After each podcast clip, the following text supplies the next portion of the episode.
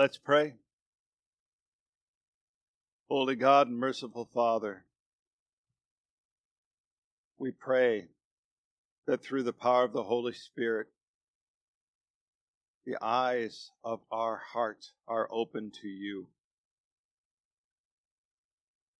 that you fill us with your ever-present, ever-wonderful, ever-renewing word, so that in joy we follow Jesus evermore. This we pray in Jesus' name. Amen. When I first began the series on the prophets, we started with Elijah. And when I said the name Elijah, most people have heard of his name, but didn't know too much about him. I'm going to guess the same is with Samuel. As a matter of fact, I talked with one person last week, and they jokingly said, "Oh, that's my cousin Sam." So most people might have heard about Samuel, but don't know too much about him. But just like Elijah, who was, who was, is an extremely important prophet, so is Samuel. So we need to learn from Samuel as well. And just as we learned about the culture in which to, in which Elijah was called, we need to learn a little bit about the culture into which Samuel was called. Now, we don't have a specific date of birth for Samuel. The main consensus is he was born about eleven hundred B C, which is about several hundred years before Elijah. And we know if he's born at that time, it would have been right after the book of Judges. So let me show you where all of that falls in. If you think of the uh, all the books of the Bible as a library, a bookcase, if you will, you're going to find that the first five books of the Bible are called the law. So those are the ones in red. So we have Genesis, Exodus, Leviticus, Numbers, and Deuteronomy. Then there's the history of the nation of Israel. So it starts with Joshua and then Judges. And then our Bible has Ruth right there, but in the Hebrew Bible, actually it was Judges and then Samuel. So that's where it fits in into the history. So if we take a look at the very last chapter, the last lines really, the last verses of the book of Judges, it says, "In those days there was no king in Israel. Everyone did what was right in his own eyes." That was the state of the nation of Israel. And as we've said, there's a lot of parallels to our current age as well, isn't it? That everyone is doing what is right in their eyes. That's the culture into which Samuel was born, into the culture in which he was called. And even the, the priest, Eli, the high priest of the temple, his sons were priests as well. But Eli didn't even stop them from doing what they were doing. He rebuked them, but he didn't stop them from doing what was right in their eyes. And we're going to find out more about them later on. So that's the culture, right? So what do we know then about his birth? Whereas we didn't know anything about Elijah, he just kind of pops in on the scene, we actually know quite a bit about Samuel. Samuel's mother, her name was Hannah. And before she had Samuel, she was barren. And she grieved greatly. She wanted a child. And so they yearly, they would go to the temple. And at the temple one year, she prayed. And it says this from First Samuel chapter one, verse ten. "She was deeply distressed and prayed to the Lord and wept bitterly. And she vowed a vow and said, 'O Lord of hosts, if you will indeed look on the affliction of your servant and remember me and not forget your servant, but will give to your servant a son, then I will give him to the Lord all the days of his life, and no razor shall touch his head. And the Lord heard her and gave her a son, Samuel. And you should know that the name Samuel can be translated a couple different ways, but one of the primary ways is heard of God. So this comes into play several t- several ways. One is that God heard the prayers of Hannah. And so Hannah bore a son, Samuel. Now this phrase, though, that I have highlighted in yellow, then I will give him to the Lord all the days of my life. That one struck me. I mean, when we have a child, we often think, what will they be when they grow up? You know, and we don't know. We, we hope it's a good profession of some sort, something like that. But very few of us say, I will give my child unto the Lord all the days of their life. What a, a beautiful prayer. What a beautiful honoring of God in this. And she keeps that vow. She has Samuel for about three years until he's weaned. So around three, could be a little bit older. But then they go back to the temple. And she meets Eli there. And she says this, for this child I prayed, and the Lord has granted me my petition that I made to him. Therefore I have lent him to the Lord. As long as he lives, he is lent to the Lord. In this case, lent means given to the Lord, or dedicated unto the Lord. And so Samuel grows up under the care of Eli. And we come to chapter three, and Samuel is probably about twelve years old by this time. So in this message, you're going to find that where there's darkness, God shines his light. Where there's silence, God calls, he speaks, and he establishes. So let us learn from Samuel here. Chapter three, verse one. Now the boy Samuel was ministering to the Lord in the presence of Eli.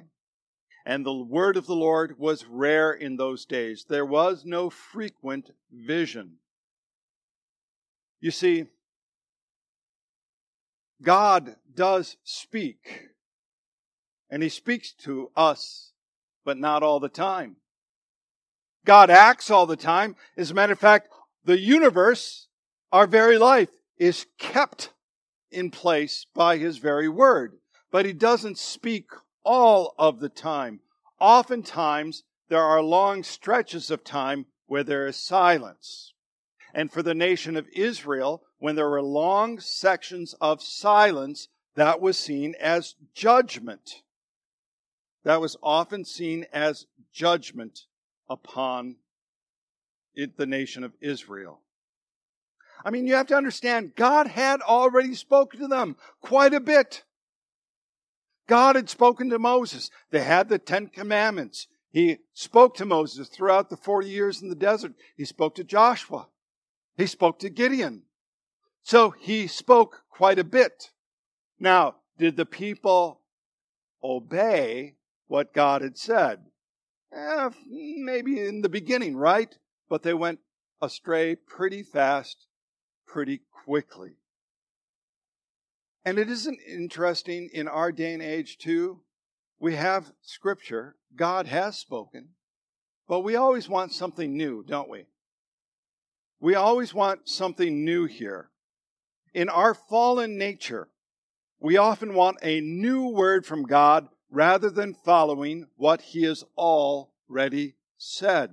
We want something to tickle our ears, tickle our fancy, rather than a pastor, a preacher just proclaiming the word of God. Oh no, tell us something new.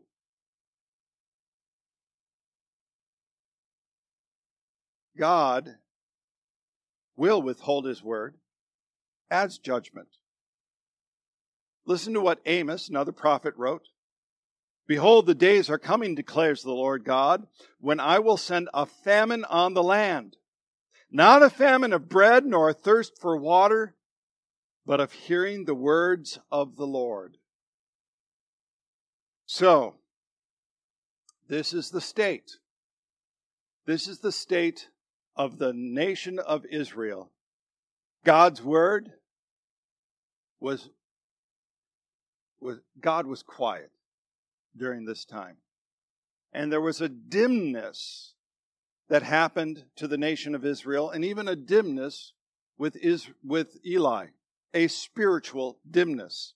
It says this, "At that time Eli, whose sight had begun to grow dim so that he could not see, was lying down in his own place." So on one level, it's easy to see that Eli was old, right? That he was simply an older man and that he physically could not see anymore. But when you take a look at the next verse, it, there's a juxtaposition there. And let's see if I have it here. "The lamp of God had not yet gone out, and Samuel was lying down in the temple of the Lord where the ark was." So here we have Eli with his dim eyesight.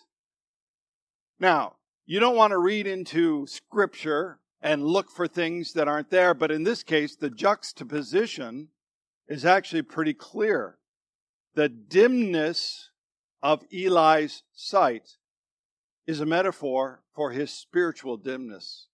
It is a metaphor for the spiritual dimness in the state of Israel. And remember, Eli had sons, and although he rebuked them, he kept overlooking what they were doing, what the blasphemy they were doing in the eyes of the Lord.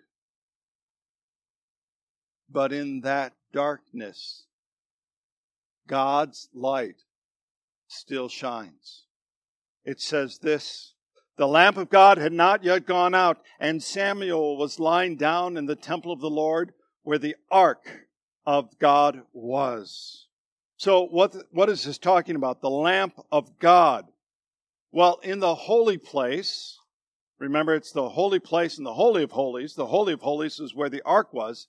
In the holy place, they had a lampstand with seven branches on it. We call this a menorah. Why is it called a menorah? Because it means lamp. Ta-da! But so important is the menorah to the nation of Israel that then when, when they were declared a state in nineteen forty-eight, it became their national emblem. So if you take a look, it's still, you see the seven-branched menorah lamp on the state of Israel.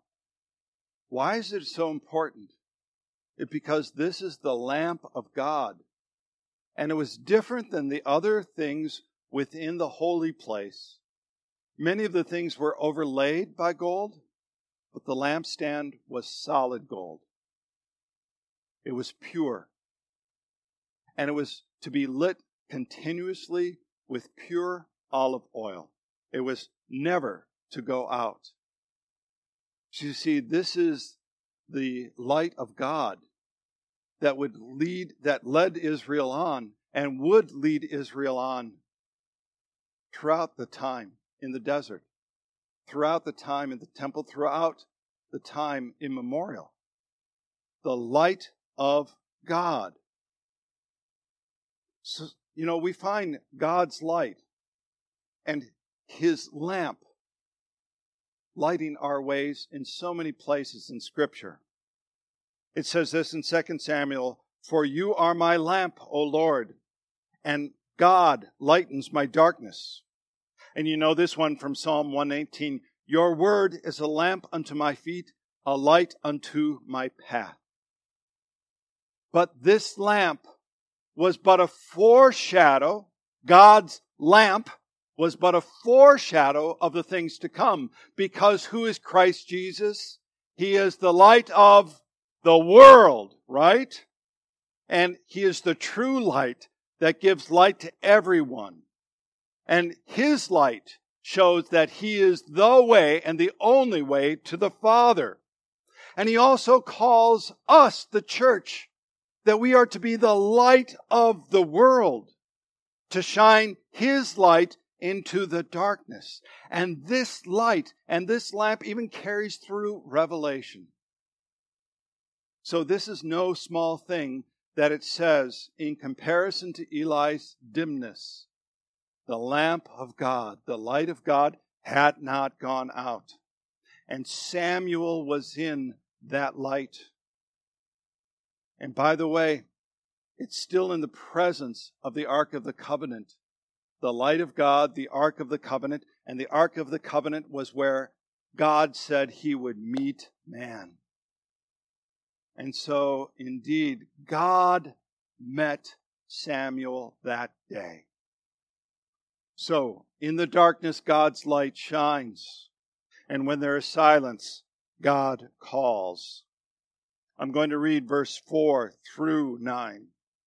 Then the Lord called Samuel and said, Here I am, and ran to Eli. And then the Lord called Samuel, and he said, Here I am, and ran to Eli and said, Here I am, for you called me.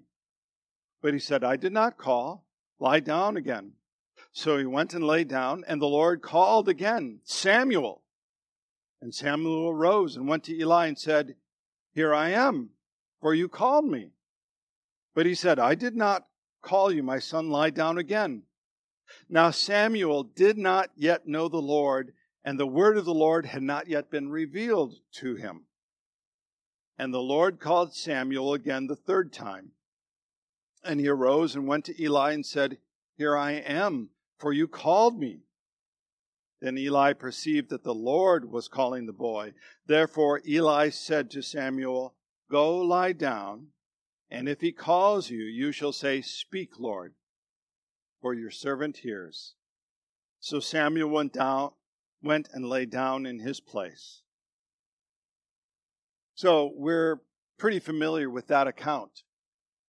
What s- stuck out for me is verse seven. Now Samuel did not yet know the Lord, and the word of the Lord had not yet been revealed to him. And I was thinking, he's been there since about three years old, and he has been serving faithfully under the tutelage of Eli. And he's heard everything about the Lord. How could he not yet recognize the Lord? And it turns out he didn't, because the Lord hadn't revealed himself to him. And it isn't that interesting. And I was thinking, does that apply in our day and age? And I think it does. I think it does. You see, I think there are a lot of people who come to church, who go through all of the rituals of church, and yet don't know the Lord. I mean, I've got this as a note here. It says, there are many people who grow through the ritual, rituals of their faith, but their knowledge of God is only ritual. It's not until God reveals himself to them that they truly come to know the Lord. I mean, I think about that in my own life. You know, that I grew up, we went to church all the time, but it was a ritual. And although I would say I was Christian, I didn't know the Lord. God wasn't real to me. So I think there's a lot of people like that, because it's only really until God reveals himself to you, to others, that he becomes real. There's an alive, we would say there's an aliveness in the Spirit, or we might even say being born again. Let me give you a, a testimony. This is from a, a fellow named Norm Rasmussen. So he grew up in a Christian household. He confessed Jesus as Lord and Savior. And then he, at the age of eighteen, he went off to Vietnam. And it left him troubled, to say the very least. In his own words, near the age of thirty-five, I was a wreck. I was facing death by essentially my own choosing. My marriage was essentially dissolved. My life was in shambles. Despair descended upon me, and fear of dying began to suddenly plague my thoughts. What if there really was a heaven and a hell? How could I actually prove there wasn't? My despair eventually turned into desperation. So he cried out to God. Many, many nights he cried out to God, but there was silence. And finally, he gave up. But he says, then, early one Saturday morning, as day began to break, the bedroom instantly became about thirty percent brighter. I looked for a light to be on, but there was none. I thought maybe the sun was up and I'd fallen asleep and I'd waken hours later, but the clock said differently. No, I wasn't imagining it, nor was I dreaming it. The light was real. It was of an equal intensity throughout the room. An invisible presence was in my room. The reason I know so, the reason I know so was because an indescribable love was so strong in the room that it seemed that there was not enough room to contain it all. I felt like I was being shoved back by a big hand in my bed. The love was so strong. And I knew, don't ask me how I knew, but I knew that it had to be the presence of Jesus Christ in my room. At that moment, he spoke very powerfully to me. Not audibly, I don't think, but powerfully to my inner being. The intensity of it was so strong that though it might have just as been well audible. He told me what I had to do to make my relationship work with him. Then instantly all the anguish and the pain and misery and confusion and doubt of a lifetime was sucked out of me. And all that was left was peace. Sweet, beautiful peace. And knowing that God was real. Then the room instantly was darkened again as it was before. And the presence of Christ was now gone. The whole thing didn't take but a few brief moments to happen. But happen it did. I was now a believer. Moments later, I pulled the covers off me, sat at the right side of the bed, and made a solemn vow to God. I said, thank you, Lord, for revealing yourself to me in a way that I can believe in you. I know I don't deserve what has just happened here, and I promise to serve you the rest of my life. I'll do whatever you ask of me. That's a story about being born again, of knowing Jesus in a powerful way. Why didn't Jesus answer this fellow before that? I don't know. I could conjecture that perhaps he wasn't yet ready to listen. But when he heard Jesus speak, Jesus became real to him that day. In a like manner, the Lord became real to Samuel that day. Eli said this to him. He said, therefore, therefore Eli said, go lie down, and if he calls you, you shall say, speak, Lord, for your servant hears. I bet you've heard that one before. We often are so busy telling the Lord our problems, our issues, what's going on in our lives, that we are quiet and ready to listen to Him. Now, I don't mean necessarily in a revelation that Samuel had, or even this fellow Norm Rasmussen had, but to let God speak to you.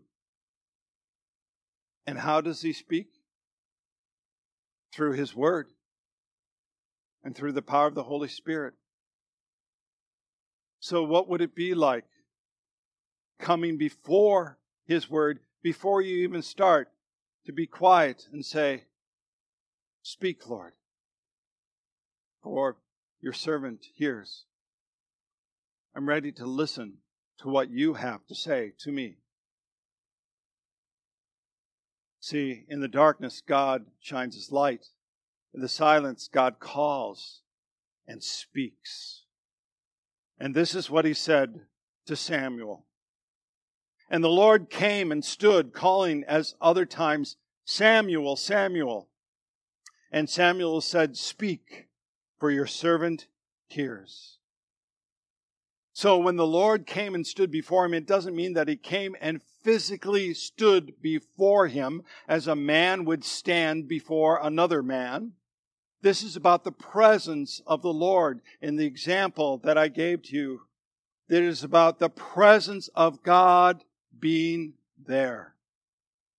And notice the three other times he says Samuel, just singular, but now he says Samuel, Samuel. And that is the call to him, that the importance of the call, the urgency of the call. And we find this other places in Scripture too. Remember where Abraham was about to sacrifice his son, Isaac. It says this, but the angel of the Lord came to him from heaven and said, Abraham, Abraham. And he said, here I am. And then Moses around the burning bush, when the Lord saw that he had turned aside to see, God called out to him from the bush, Moses, Moses. And Moses said, here I am. Here I am. Samuel was ready to listen. And he said, speak, for your servant hears. And this is what the Lord then said. The Lord said to Samuel, behold, I am about to do a thing in Israel at which the, the two ears of everyone who hears it will tingle. This sounds pretty exciting, right? Like, wow, you got something really exciting to tell me. But when you're a prophet of God, the news isn't always good. And this stands in stark contrast. And I want to be very clear about this. This stands in stark contrast to many of the so-called prophets of today. And I call them so-called prophets because they are not prophets. They want to tickle your ears. They want to tell you about all the good things that are going to happen in your life. They are going to tell you about the job you're going to get, who you're going to marry, all the prosperity that's going to befall your way. I have a word of the Lord from you. But if you take a look at the prophets in the Old Testament and the New Testament, the word of the Lord is not always kind. As a matter of fact, it's often very harsh. If you take a look at Isaac, or I'm sorry, Isaiah, if you take a look at Isaiah, or Jeremiah, or if you really want to be shocked, just read the opening couple sentences of Hosea. There's a reason we're not doing Hosea today, because I think it would be too hard for you to take in. The word of the Lord is often a rebuke. And if you just want to let Scripture interpret Scripture about what it means to tingle their ears, Second Kings chapter twenty-one, therefore, thus says the Lord, the God of Israel, behold, I am bringing upon Jerusalem and Judah such disaster that the ears of everyone who hears it will tingle. Oh, all right. Well, let's take a look at another. Jeremiah chapter nineteen. You shall say, hear the word of the Lord, O kings of Judah and inhabitants of Jerusalem. Thus says the Lord of hosts, the God of Israel, behold, I am bringing such disaster upon the place that the ears of everyone who hears it will tingle. So if somebody says, I have the word of the Lord for you, and it will make your ears tingle, be forewarned. Be forewarned. You can understand, by the way, why Samuel is going to be uh, hesitant to give the word of the Lord to Eli, because this is what the Lord told Samuel. On that day, I will fulfill against Eli all that I have spoken concerning his house from the beginning to the end. And I declare to him that I am about to punish his house forever for the iniquity that he knew, because his sons were blaspheming God, and he did not restrain them. Therefore I swear to the house of Eli that the iniquity of Eli's house shall be shall not be atoned for by sacrificing or offer offering forever. So I have a rhetorical question for you. Does God care what happens in his house? Yes, very much so. It says my house is to be a holy house. It is to be dedicated unto me. And the people in my house are to follow my words, my commandments. See, Eli's sons, what were they doing? Well, they were sleeping with the other women who were serving at the temple. They were taking extra food from the sacrificial offerings. They were doing all of this and more. Their sin was not accidental. It was on purpose, and they kept doing it. Not only did they defile themselves, they defiled the priesthood.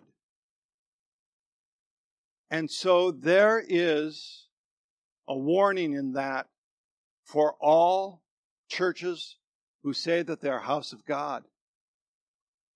If there is any blaspheming, any sin in the house of God, it needs to be taken care of.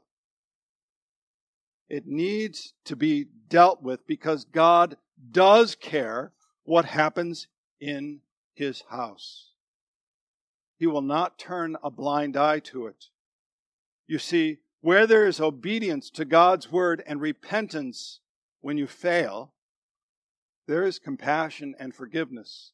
But where there is rejection of God's word and no repentance, there is eternal unforgiveness. And that's a hard message, isn't it? I mean, we have made hell into such a casual thing. Oh, you're just going to go to hell for that. But there is eternal unforgiveness. And I don't know about you, but that strikes me at my heart. About total, eternal unforgiveness with God. I don't want that. So we try to follow God's word. And when we do fail and fall, we repent and start again. So, this is the word of the Lord that Samuel gave to Eli. And whether it's out of acceptance or, re- or resignation, Eli says, it is the Lord. Let him do what seems good to him. So in the silence, God calls, He speaks, and He establishes His prophet. It says this, as Samuel grew, and the Lord was with him, and let none of his words fall to the ground. And all of Israel from Dan to Beersheba knew that Samuel was established as a prophet of the Lord. And the Lord appeared again at Shiloh, for the Lord revealed Himself to Samuel at Shiloh by the word of the Lord. So from that day on, he grew in the word of the Lord. He matured. And there's this phrase, and the Lord was with him. You see, this story, it's really easy to make this all about Samuel. But who is it really about? It's about the Lord. It is about the Lord who shines light in darkness. It is about the Lord who speaks. It is about the Lord who calls. It is about the Lord who establishes. You see, when we say, the Lord be with you, it's not just this casual little thing. We want the Lord to be with you. Because apart from the Lord, everything falls apart. It is the Lord that truly makes things stand or fall. It is the Lord who truly does the work that lasts eternally. And so, when Samuel gave that prophecy to Eli, two things happened. One, Eli had already heard the prophecy before from another man, and that Samuel said the same thing confirmed that the Lord was with him, and that this really was the word of the Lord. And so Samuel was established as a prophet, and whatever he said from the Lord came true. And that is how you know he was a prophet, because a prophet who speaks from the Lord, if it does not come true, they are a false prophet. You see, many, many so-called prophets today say, well, I don't have to be true all the time. I don't have to be correct all of the time, which is nonsense. They are not prophets. But Samuel did not let any of the, the Lord did not let any of the words that Samuel spoke fall to the ground. They were all fulfilled. Where there is darkness, God, His light shines. Where there's silence, God calls, He speaks, and He establishes all by His word, all to His glory. So for you, if there is spiritual dimness in your life, come before the Lord, repent and seek His forgiveness. And before you read the Bible, pray, speak, Lord, for your servant is listening. Amen.